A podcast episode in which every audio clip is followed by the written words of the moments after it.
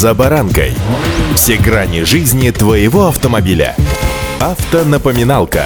Комментарии экспертов. Советы по обслуживанию автомобилей в программе «За баранкой».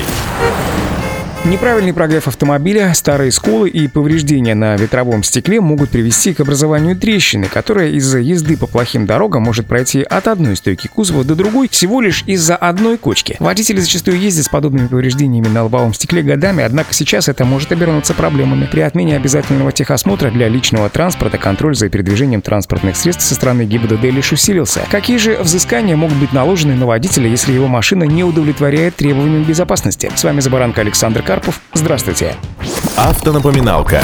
В соответствии с пунктом 2.3.1 правил дорожного движения автомобилисту запрещается движение при возникновении на его транспортном средстве ряда неисправностей. Помимо поломок тормозной системы, рулевого управления и прочего, к серьезным неисправностям относятся и ограничение видимости со стороны водительского места. Треснувшее стекло само по себе угрозы, конечно, почти не представляет. Однако трещины могут существенно ограничивать видимость со стороны водителя, а вот эта видимость определяется в рамках зоны очистки щеток лобового стекла. Когда трещина пересекает эту границу, фактически наступает запрет на эксплуатацию машины. Несмотря на громкий термин «запрет эксплуатации», в действующем законодательстве не было эффективных рычагов воздействия на автолюбителей. Заставить водителя починить ветровое стекло было очень трудно. Сотрудник ГИБДД мог только пожурить водителя за неразумность и выписать штраф в размере 500 рублей по статье 12.5. Отправлять машину на штрафстоянку разрешалось только с неисправностями тормозов, рулевого управления или тягово-сцепного устройства. Однако сейчас вступает в действие иной механизм контроля, так как произошла отмена обязательства технического осмотра для большинства личных автомобилей. ГИБДД получила возможность контролировать состояние машины прямо на дороге и отправлять их в пункт техосмотра, если возникают обоснованные претензии к работе технических систем.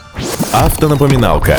Если при остановке машины вдруг обнаружатся неисправности, которые препятствуют дальнейшей эксплуатации, инспектор ГИБДД может отправить автомобиль на ремонт, а затем на принудительный техосмотр. Инспектор при этом самостоятельно вносит пометки о повреждениях машины. У водителя будет возможность доехать до места стоянки или до мастерской, то есть эвакуатор вызывать не придется, но неисправность нужно будет оперативно устранить, а после этого в течение 3 дней отогнать машину на внеочередной техосмотр. На ремонт дается 7 дней, после чего потребуется пройти проверку на одном из пунктов технического осмотра. И если диагностическая карта не оформляется, то вступает в действие запрет на эксплуатацию автомобиля. Без карты аннулируется и полис ОСАГО. Во время прохождения внепланового техосмотра вступает в силу еще облегченная процедура осмотра, при которой будет проверяться только то, из-за чего был наложен запрет на эксплуатацию. То есть после установки нового ветрового стекла вместо расколотого мастер проверит именно его. Оформленная по его итогам диагностическая карта автоматически снимет запрет на эксплуатацию. Напомню, что с 1 марта 2022 года изменился порядок получения медицинских справок водителей. Минздрав своим приказом ужесточает контроль за водителями, которые злоупотребляют алкоголем или наркотическими веществами. Согласно новым правилам, если врач на медкомиссии заподозрит, что пациент имеет зависимость от спиртного или психотропных веществ, то отправит его сдавать дополнительные анализы. Нарколог может поступить точно так же, если выявить не менее 3 клинических признаков, например, неадекватность поведения, в том числе сопровождающаяся нарушением общественных норм, демонстративными реакциями, попытками диссимуляции. Также в списке этих признаков заторможенность, сонливость или возбуждение, эмоциональная неустойчивость, тахикардия или брадикардия, сужение или расширение зрачков. Впрочем, этих факторов очень много.